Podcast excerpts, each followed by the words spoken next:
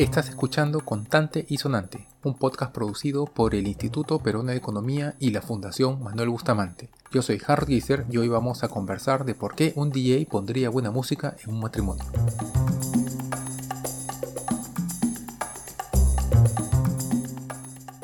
Casarse debe ser una de las decisiones más difíciles que toma una pareja. Se piensa muy bien las opciones, se piensa si es el momento adecuado y si todo va de acuerdo a cómo estaba planeado, la pareja va y se casa. Ahora, hay que tomar en cuenta que hay matrimonios de todo tipo, no todos los matrimonios son iguales. En el Perú la tradición suele ser que hay una ceremonia en una iglesia o en un templo, la cual no necesariamente es el caso, pero suele ser. Después viene la fiesta, que puede ser grande o pequeña, dependiendo de la capacidad económica de la pareja o de la intención que tenga también puede ser que simplemente no tenga la intención de invitar a mucha gente, porque digamos que eso es lo que ellos querían. Y si bien la ceremonia es más bien estándar, porque es la misma para todos, hay muchas cosas que se pueden personalizar en esa ceremonia, pero hay muchas más cosas que se pueden personalizar en la fiesta que se va a hacer después, o en la cena, o en el almuerzo, o en la ocasión social que se vaya a hacer. Una de las decisiones que hay que tomar es el tipo de música que se va a querer, o si incluso se va a hacer el esfuerzo de contratar a una persona que estará ahí en vivo,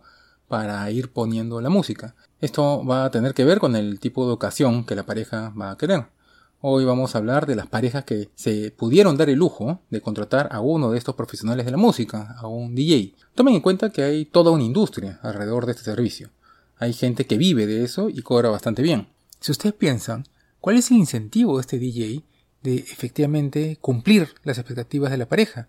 Porque piensen, en teoría, sobre todo cuando uno está casando, uno tiene la idea de que no se va a volver a casar nunca más en su vida, que este es un servicio que se está contratando una sola vez para siempre. Entonces, ¿cuál sería el incentivo que tiene este DJ de cumplir con lo que el novio le está pidiendo? Porque al final él puede tener otros intereses que entran ahí en conflicto.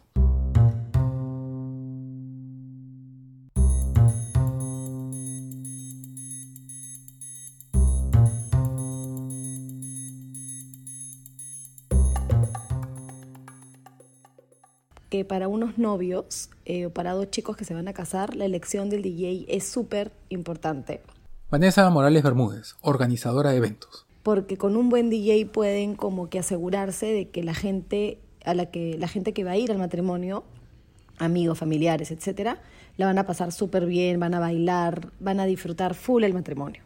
Los novios contratan a un DJ con un montón de anticipación, porque saben justamente qué DJ quieren que vaya a su matrimonio. Y generalmente escogen a un DJ porque lo han escuchado antes, porque han ido a un matrimonio o una fiesta donde el DJ ha tocado antes y les ha gustado un montón, o porque saben que ese DJ toca el tipo de música que, que ellos quieren. Generalmente se hace una primera reunión cuando lo van a contratar, esto puede ser un año antes, seis meses antes del matrimonio, y más o menos conversan sobre qué tipo de música les gusta a los novios.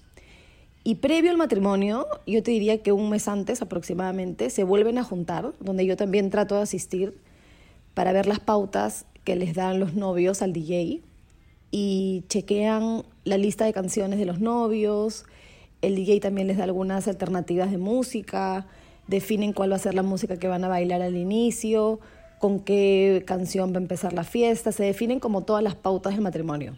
En el mismo matrimonio, cuando empieza la fiesta, en la mayoría de casos, o por lo menos lo que me ha tocado en mi experiencia, lo que me ha tocado vivir a mí, el DJ se ciñe a lo que los novios han pedido, ¿no? Pero también es bien importante que el DJ maneje bien el tema de la música, porque él también seguía mucho de que la gente está bailando, sigue poniendo la misma música, si es que la gente está más apagada, trata de ponerles una música más, más viva para que la, la fiesta prenda un poco más.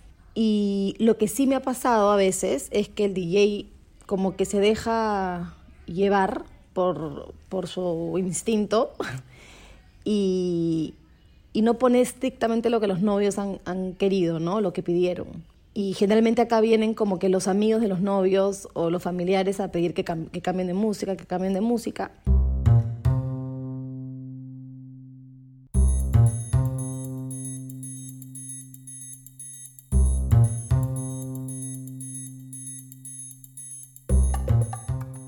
Independientemente si es un quinceañero, si es un matrimonio, eh, si es un cumpleaños, eh, lo normal es que los clientes siempre tienen una lista de pedidos, su set musical que ellos ya ya tienen pues predeterminado, ¿no? Tú sabes, a alguna gente le gusta un poco más la cumbia, otros alrededor de los 80, la salsa, lo que fuera, o tienen canciones específicas que son este como las favoritas que quieren ser tocadas, ¿no? Rodolfo Ponce de León, proveedor logístico para eventos culturales. En otros casos, por supuesto, le piden a uno que, son las listas de las favoritas. Obviamente, si es un matrimonio, el tema del, del baile, ¿no? Que es especial para ellos.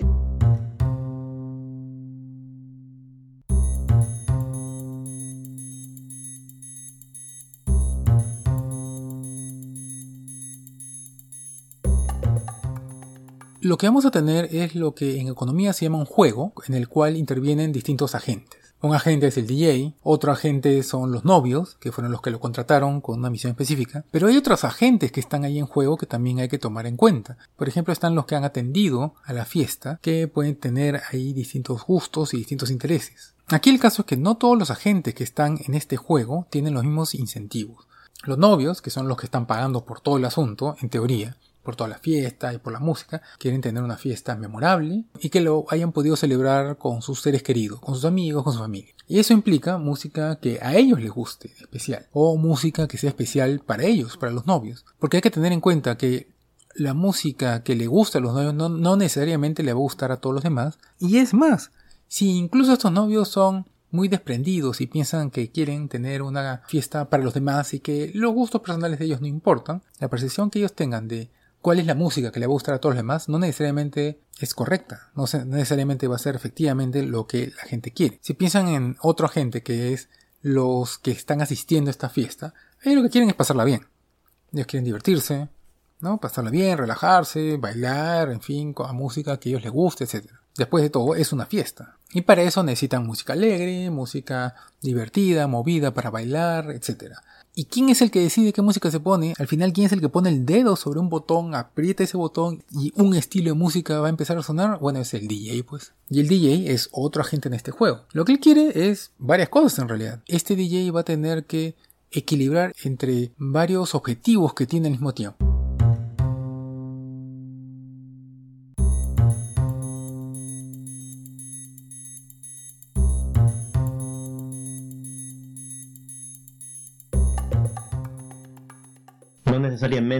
Los incentivos del DJ post contrato, digamos, una vez que ya está contratado, están alineados con seguir eh, perfectamente em, lo, indicado, lo preferido por la pareja. Cristian López Vargas, doctor en economía, profesor en la Universidad de California Santa Cruz y director de su laboratorio de economía conductual y experimental. Porque em, hay un tema, desde luego, de costos que eh, debemos eh, personalizar el servicio tiene un costo mayor a hacer a usar digamos una plantilla que ya esté preestablecida un playlist en este caso que esté preestablecido.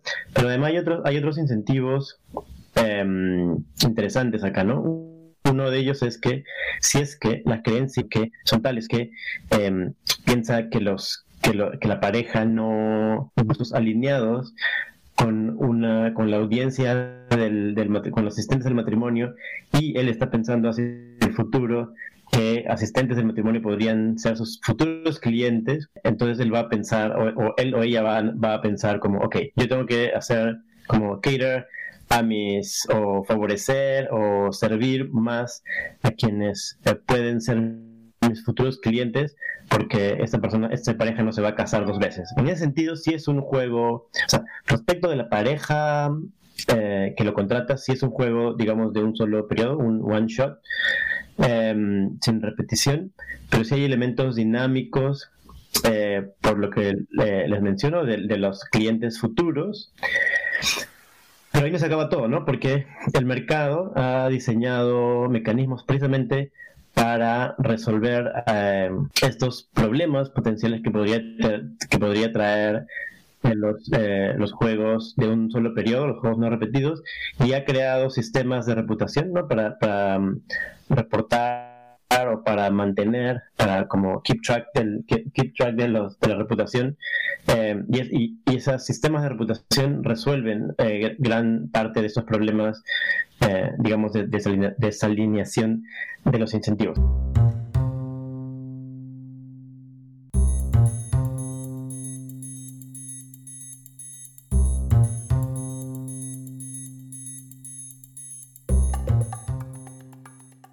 Final el DJ está trabajando para satisfacer lo mejor posible a distintos agentes, tanto a los novios como a los asistentes de distintos perfiles e incluso él mismo. Y si piensan, eso mismo pasa con otros muchos escenarios, en los cuales distintas agentes, empresas, consumidores o quizás autoridades, están tratando también de equilibrar distintos intereses de distintos agentes para orientarse y tomar una decisión que sea óptima para todos o para él mismo dependiendo de qué tipo de agente estamos hablando. Por ejemplo, piensen si uno es gerente general de una empresa, tiene que equilibrar varios intereses de varios agentes al mismo tiempo. Tiene que quedar bien con los accionistas de la empresa, o sea, los dueños de la empresa, para que lo sigan manteniendo ese puesto. También tiene que mantener, digamos, las expectativas de sus trabajadores, que ahora le llaman colaboradores, ¿no? de aquellas personas que están colaborando con él dentro de la empresa para poder sacar adelante los objetivos de la empresa.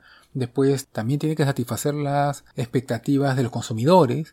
Entonces, este gerente general está en realidad equilibrando distintas, distintos intereses de distintos agentes que tiene alrededor. Eso no siempre va a satisfacer a todos al mismo tiempo lo más posible. ¿No? Quizás unos accionistas no entiendan la necesidad de preocuparse tanto por los trabajadores y de engreírlos en cierta manera. Quizás los consumidores no entiendan por qué un gerente general se preocupa tanto por hacer dinero y no por hacer un producto que sea pues perfecto para el consumidor, que satisfaga lo mejor posible sus necesidades. Hay bastantes detalles que el gerente general tiene que ir equilibrando para poder seguir avanzando. Entonces tengan en cuenta cuando ustedes como uno de esos agentes no entienden cómo es que esta minera o esta empresa o esta autoridad simplemente no deja a todos los demás votados para satisfacerte a ti, sino que la cosa es mucho más complicada que eso.